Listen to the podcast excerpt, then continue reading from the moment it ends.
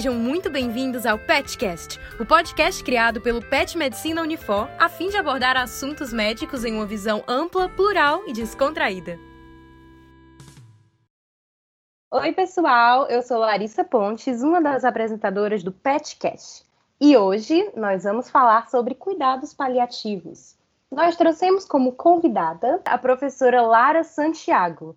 Ela é médica de família, ela trabalha com cuidados paliativos há 10 anos, sendo hoje paliativista no São Mateus, e ela é professora da Unifor. Seja muito bem-vinda, professora. Muito obrigada, obrigada pelo convite.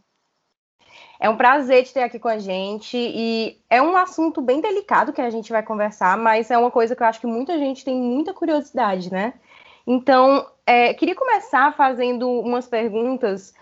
O que, que a gente considera um paciente em cuidados paliativos? Tá. É, a definição de cuidados paliativos ela já foi é, revista, vista e revista várias vezes desde que o movimento dos cuidados paliativos modernos eles começaram né, que eles começaram mais ou menos na década de 60 com a Cicely Saunders, e durante vários momentos ele foi é, reformulado.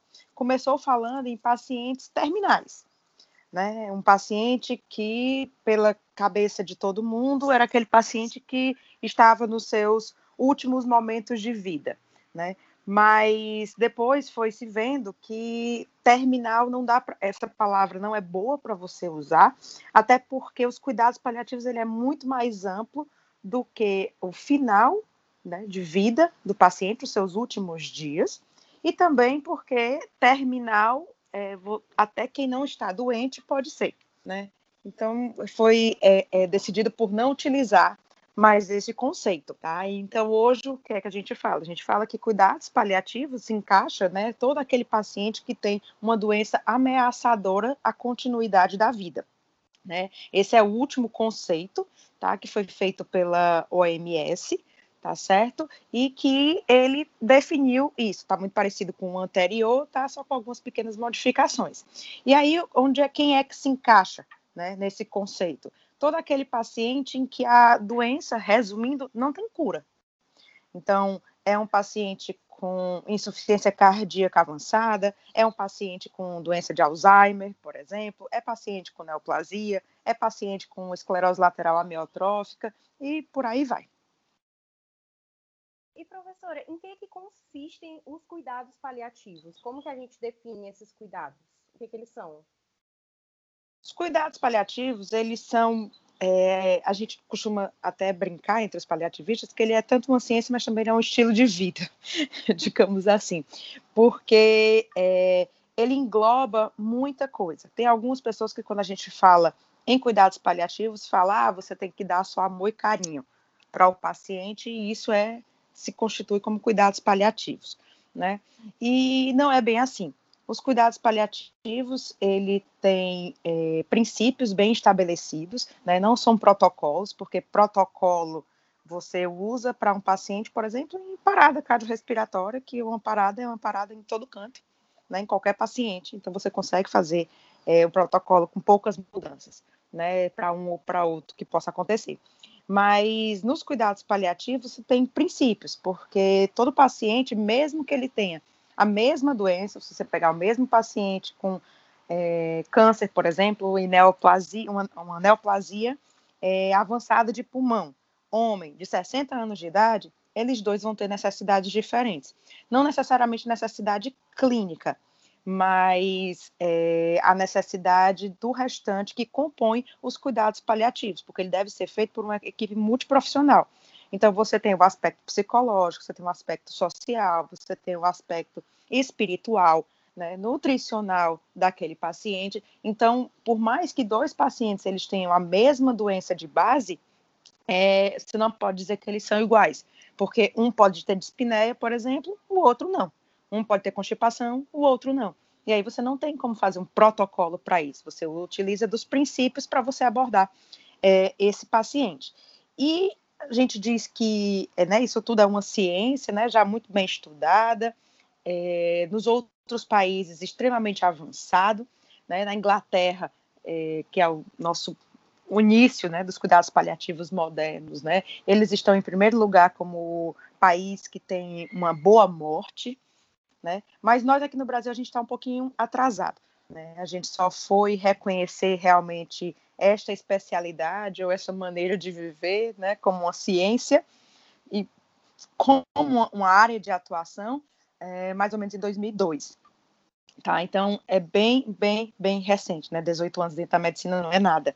E, principalmente, quando você parte para é, todos os países, ou todas as cidades, principalmente cidade do interior. A gente praticamente não tem, não fala em cuidados paliativos. É a pessoa morrer sentindo dor, sentindo dor, sentindo falta de ar, é considerado, entre aspas, normal. Né? E não é à toa que, por isso, o Brasil hoje é o trigésimo oitavo país pior para se morrer, né, dentro de 40, tá? De acordo com uma avaliação que foi feita pela revista The Economist, mais ou menos em 2011. Quando ela repetiu em 2015, o Brasil, o Brasil só fez piorar e foi para 39, tá? Então, é muito ruim morrer no Brasil. Tá certo? Muito ruim mesmo. Será que assim, uma coisa que passa pela minha cabeça, mas eu acho que deve ser bem discutido. Será que isso tem a ver com a forma como a nossa cultura encara a morte? Que acredito ser bem diferente, por exemplo, em países asiáticos ou europeus.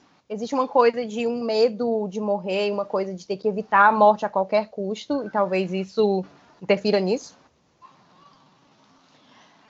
Pode ser, mas é, é, pode ser, mas na verdade assim, todos os países que eles é, são ocidentais, né, não os orientais, mas os ocidentais, eles falam pouco da morte, tá? Hum. Falam muito pouco da morte. Os orientais não, os orientais já estão mais acostumados, já se se fala de morte desde é, as crianças, quando elas são pequenas, já participam de velório e, e, e etc. Né? Mas na cultura ocidental, isso não é tanto. Né? Antigamente, antigamente, leia-se quando, é, não sei, seus, os seus avós, né, é, eram adultos, por exemplo, né? É, isso eu quero dizer até a década de 70, 80, né, mais ou menos por aí. Esse, é, no interior, quando você ia no interior do Brasil, né, principalmente do Nordeste, você ainda via o velório na casa dos, das pessoas, dos pacientes. Né? Ou então, quando morria, tinha sempre várias fotos das pessoas que morreram afixadas na parede. Né? E quando era o velório na casa, as crianças elas passavam pela casa, né, os pais não, não, ficavam escondendo nada, dizia que era o avô, passava a noite do velório, né, tem, tem interior aqui do, aqui do Ceará que tem o famoso caldo, né, que eles servem à noite enquanto estão velando o corpo, né, e, e etc. E as crianças participavam disso. Então, para isso, as crianças sabiam que a morte existia e que ela era uma coisa que ia fazer parte da vida dela em qualquer momento ela sabia que existia a morte. Porém, a gente, por falar, enfim, com o avançar da tecnologia, etc., a gente, algumas coisas nossas, né, a gente foi usando o velório, o espaço né, de um velório, de uma funerária para fazer esse velório, né, foi ficando cada vez mais tecnológico, e com isso a gente foi cada vez menos falando sobre a morte e deixando que as nossas crianças, por exemplo, vivenciassem menos a morte. E aí, quando elas crescem, essas crianças, elas crescem, não, não vivenciaram a morte como era para ser, e o que é que elas encaram? Todo mundo? Medo. Eu tenho medo porque eu não sei o que é, né? Ninguém conhece ainda o que é o depois da morte. Mas, se você já, já viu várias vezes, você olha e considera ela como um processo natural da sua vida. Né? Mas se você nunca viu e não faz nada, você fica realmente com muito medo porque você não sabe como é, né? como é que se dá aquilo dali. Então, é um problema um pouco dos nossos países né, é, é, ocidentais e de tudo que a gente está vivendo, da tecnologia, né, e por aí vai. E eu acho que é nisso que os cuidados paliativos eles começam a se destacar, né, porque os cuidados paliativos, na verdade, na verdade, eles são para ser praticados por todos os profissionais de saúde. Todo mundo deve é, praticar os cuidados paliativos, porque todos os países, ou aliás, países, todos os pacientes, eles precisam, em maior ou menor, da abordagem paliativa. Né? Mas eu acho que o medo é tão grande, incluindo por nós, profissionais de saúde, que teve a necessidade da, da especialidade realmente surgir. Né? É, é muito comum, eu vejo vários colegas, às vezes, quando chega na hora de dar a má notícia, faz assim, chama o paliativista, né? tem medo de dar a má notícia né, para o paciente, e aí precisa ser, digamos, uma pessoa treinada, quando não é para ser, todo mundo é para ser isso. Outro problema também é porque a gente fala muito pouco, né, de, de morte. É, por exemplo, se a gente for ver nós que somos profissionais de saúde, né, na Unifor a gente tem uma, uma diferença né, muito grande de que na Unifor fala-se muito é, sobre morte desde os primeiros semestres, né? Ali vocês falam sobre má notícia e etc. Mas na época que eu fiz faculdade, a gente praticamente não falava sobre morte. A gente falava sobre morte no termo de eu perdi um paciente, não no termo eu é, meu paciente está falecendo, o meu paciente está partindo, meu paciente está morrendo. Né? A gente falava muito no, ah, eu perdi o paciente, a reanimação não deu certo. E aí, por conta disso, nós profissionais de saúde não fomos treinados, então a gente também não quer falar da morte. E se a gente não aceita a nossa morte, não fala sobre ela, a gente também não vai aceitar a morte do paciente, consequentemente. Certeza. Professora, é, e nesse quesito de como falar para um paciente ou para a família do paciente que ele vai precisar de cuidados paliativos. Como que a gente dá essa notícia sem parecer frio? Ou não sei, qual é a melhor forma de dar essa notícia? É, existem vários protocolos já bem estabelecidos pela literatura, né? O protocolo mais conhecido, que mais a gente faz, é o protocolo SPIKE, certo? É, que são maneiras de você dar aquela má notícia. Mas, assim, sinceramente, a melhor maneira de dar a notícia, que eu considero, não é nem seguindo muito os protocolos, mas é você sentando ao lado do paciente, pegando na mão dele, ou se não puder pegar nesse momento de Covid, olhando para ele e principalmente dizendo: Ó, isso aqui, resumindo, né? Isso aqui que eu estou te dizendo, eu sei que não é bom, mas eu estou com você. Uhum. Se a gente faz mais ou menos desse jeito, tá? É, normalmente não é que seja bem recebido, mas é aceito, né?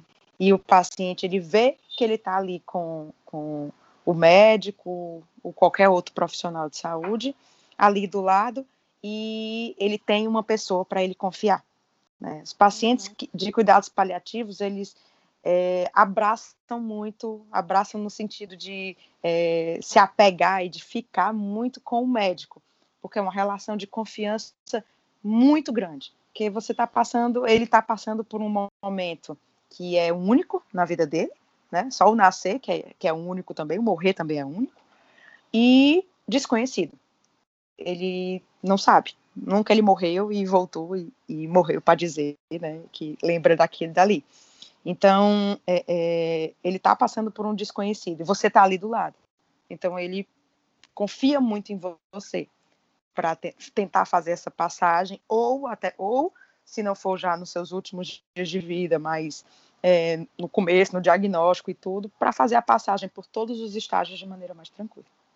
Entendi. E professora, nesse período de pandemia, qual foi o papel do médico paliativista? Eu acredito que tenha sido mais colocado em foco, né? Tipo, tendo que ter tido essa, esse afastamento dos pacientes que estavam com Covid, os médicos paliativistas, eles agiram de forma diferente? Eles foram mais importantes ou menos importantes?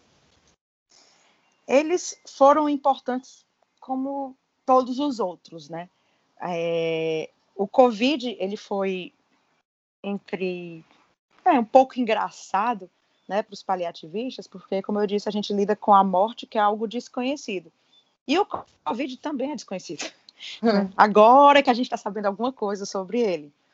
Então, os pacientes faleciam de maneira rápida, ou às vezes devagar, ou de repente, certo? E a gente não sabia como fazer. O principal foi o distanciamento das famílias né, que agora já está mudando um pouquinho o protocolo, as pessoas já estão podendo ficar um pouco perto, né, mais isolados, mais próximos daqueles que já tiveram e tudo, mas no começo foi muito ruim, né, uhum. foi muito distante, a gente não sabia o que fazer, né, com a doença e como é que eu vou falar para a família de uma doença que eu não sei nada sobre ela, né, se aquele tratamento vai dar certo, se está respondendo, se não está, o que é que eu vou falar, né, é, foi um pouquinho complicado, mas foi importante para se dar a boa morte, porque os princípios é, dos cuidados paliativos são mesmos em, os mesmos em qualquer doença.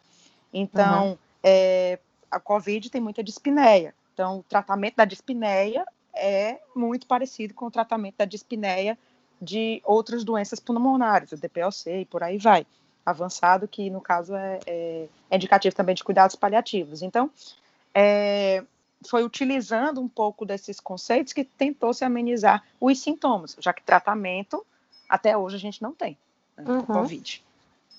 E professora, é, como que a gente lida com familiares que não querem se, tipo, que se recusam a aceitar que o, o, pai, o marido vai ter que entrar em cuidados paliativos? Como é a melhor forma de explicar isso? É, os cuidados paliativos, né? Eu disse que era uma, uma ciência e um modo de vida, mas ele também, como ciência, ele tem algumas algumas regras, certo, que se baseiam é, é, na legislação vigente, né, para você seguir alguns nortes. Então, é, vamos aqui explicar cada um, por exemplo. É, é um paciente que ele é, é rígido, certo? E que, de repente, ele descobriu que tem um câncer, tá? É um ah. jovem, né, 30 anos, por exemplo, e descobriu que tem um câncer. Se o câncer dele não for aquele câncer muito rápido, rapidamente progressivo, ele pode, caso ele queira, fazer o seu testamento vital. Faz o testamento vital e nele ele diz todas as diretivas antecipadas de vontade, certo? esse é, é, testamento vital, ele vale legalmente, tá? Então, eu, como médica, quando eu receber aquele paciente, eu tenho que seguir exatamente é, o que ele me orientou, tá certo? Porque é o que foi o que ele disse. Aí a gente tem outra situação. É um senhor com 99 anos, Alzheimer avançado, acamado, usa sonda nasogástrica, usa sonda vesical de demora, cheio de lesão por pressão, e ele está começando a entrar em insuficiência respiratória. E a família é, não quer de jeito nenhum, certo? Legalmente, o que é que você pode fazer? Você pode é, perguntar quem é o responsável legal. Que aí, pela lei, é, o responsável legal, primeiro é o cônjuge, o segundo é o filho mais velho, e aí vai descendo para todos os filhos, se tiver vários, tá? Se for uma pessoa que não tem filho e não tem marido, né, e for novo, vai para os pais. Se não tiver marido, filho, nem pais, vai para os colaterais. Irmãos, depois tios, depois primos e por aí vai. Então, tudo isso já é muito bem regulamentado na lei. Né? Então, às vezes, o que é que acontece muito? É, tem cinco filhos na família e um está dizendo que não quer. Aí fica aquela confusão. Caso você precise utilizar desse meio legal, isso é o que você vai ter que seguir. Se o único que não quiser né, for o responsável legal, aí que o negócio é meio ruim, mas se ele for o responsável legal, você tem como fazer. Agora, assim, a minha experiência, é, até hoje, né, com 10 anos trabalhando já com cuidados paliativos, é, eu não tive nenhum problema em pessoas negarem os cuidados paliativos. Não é que eu consegui de primeira, na primeira sentada, na primeira conversa, tá? Mas é porque o paliativista também é conhecido como ser insistente. Então, ele tem uma conversa hoje de duas, três horas, que também as conversas não são rápidas, não adianta chegar lá e sentar com a família e querer resolver tudo com uma pergunta. Ei, você quer que eu leve para UTI? Né? Aí, você quer que eu entube? Não é assim. E, e aí são conversas, né? E normalmente bem prolongadas. E aí você faz uma, duas, três, quatro, cinco, seis, mil conversas até uma hora que ele vai sentir. Normalmente o que a gente vê, quem sente, quem fica mais próximo da família, normalmente aceita. Né, do, do, do paciente, do ente querido, porque algumas vezes eles estão em sofrimento mesmo, né? E é uma doença, como eu já disse no começo, é, que não tem tratamento modificador de doença. Né? Não tem tratamento modificador, ou seja, não tem cura. Então, eu tenho que é, dar realmente os melhor, o melhor cuidados paliativos que eu posso para ele, para aquele paciente. É, e a outra coisa também que pode né, vir, vir a acontecer é na emergência, né? Que na emergência, não só a emergência, o setor da emergência, mas em uma emergência. Né? O paciente, ele é cuidados paliativos por um câncer metastático, já, câncer de pulmão metastático, certo? E o paciente entrou em insuficiência respiratória, só que não deu tempo conversar com ninguém da família, nem com ele, sobre a questão de entubar ou não, por exemplo, tá? Aí vai muito de quem está abordando, tá certo? A história. Por quê? Porque o ideal dos cuidados paliativos, o mundo ideal, é que os cuidados paliativos eles comecem junto com o diagnóstico da doença para a partir daquele momento já ir discutindo tudo o que pode acontecer com aquele paciente e o que ele quer e o que ele não quer. Na hora da emergência, que nunca foi discutido, é, vai depender muito de cada um. Se você fizer uma coisa ou outra, você não vai estar totalmente errado, até porque você não tem é, a diretiva antecipada dele ou a família dizendo alguma coisa. Se a família falar, aí você tem que parar e tentar fazer o que ela quer e depois abordar em outro momento professora. E com relação à experiência pessoal, qual que a senhora acha que é a parte mais difícil dessa, de toda essa experiência, de dar esse auxílio, de dar as notícias? Qual é a parte mais que pega mais? Hum, todas. Tod todas são, são difíceis, mas é, eu acho que cuidar das últimas 48 horas é o mais difícil né? Pelo menos para mim é o mais difícil, porque nos cuidados paliativos você praticamente você não tem um paciente que você veja duas, três vezes só. Você fica com aquele paciente durante muito tempo. Então você se apega, você conhece a família, conhece é, o marido, os filhos, né? Vai na casa, conversa com todo mundo, conhece o cachorro, conhece todo mundo. E aí, quando entra nas últimas 48 horas, que você vai tentar fazer, vai tentar tirar aquele sofrimento daquele paciente, até que chega um momento que ele vai a óbito. Eu já tive vários pacientes que foram a óbito é, segurando na minha mão. Né? E isso aí marca.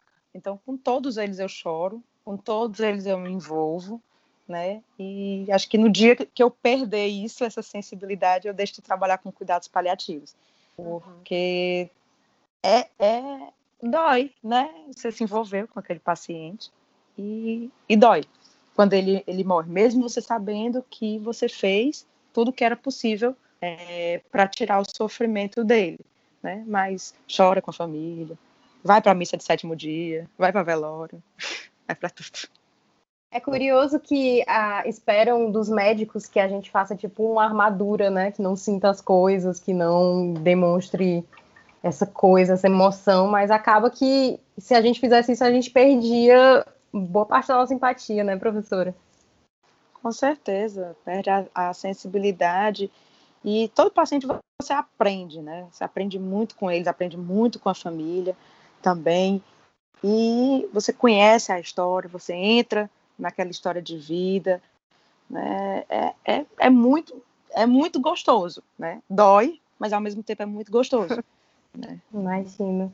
Professora, pois é isso, a nossa discussão chegou ao fim. Eu queria saber se você tem mais alguma coisa que queira falar para os nossos ouvintes, um recado final.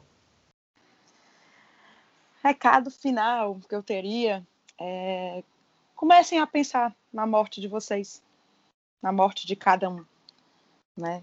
é, como eu queria que fosse a minha morte, o que é que eu posso fazer para ela se tornar tranquila, boa, né? Que aí implica em estilo de vida, né? entre outras coisas, mas é, o principal é isso, como eu queria que fosse a minha morte, o que é que eu queria fazer, E aí tentem deixar isso por escrito ou com alguém né, que possa botar isso, porque é, a vida é, é, curta, por mais que a gente pense que não, mas ela é. Uhum. Muito obrigada, professora, por toda essa discussão. Obrigada por responder nossas perguntas e esperamos te ver novamente, te chamar para mais gravações desse tipo. Muito obrigada. Só as ordens. e é isso, pessoal. Chegamos ao fim de mais um PetCast. Não esqueçam de ir nas nossas redes sociais, no nosso Instagram, arroba PetMedUnifor, mandar dúvidas e sugestões. E até a próxima!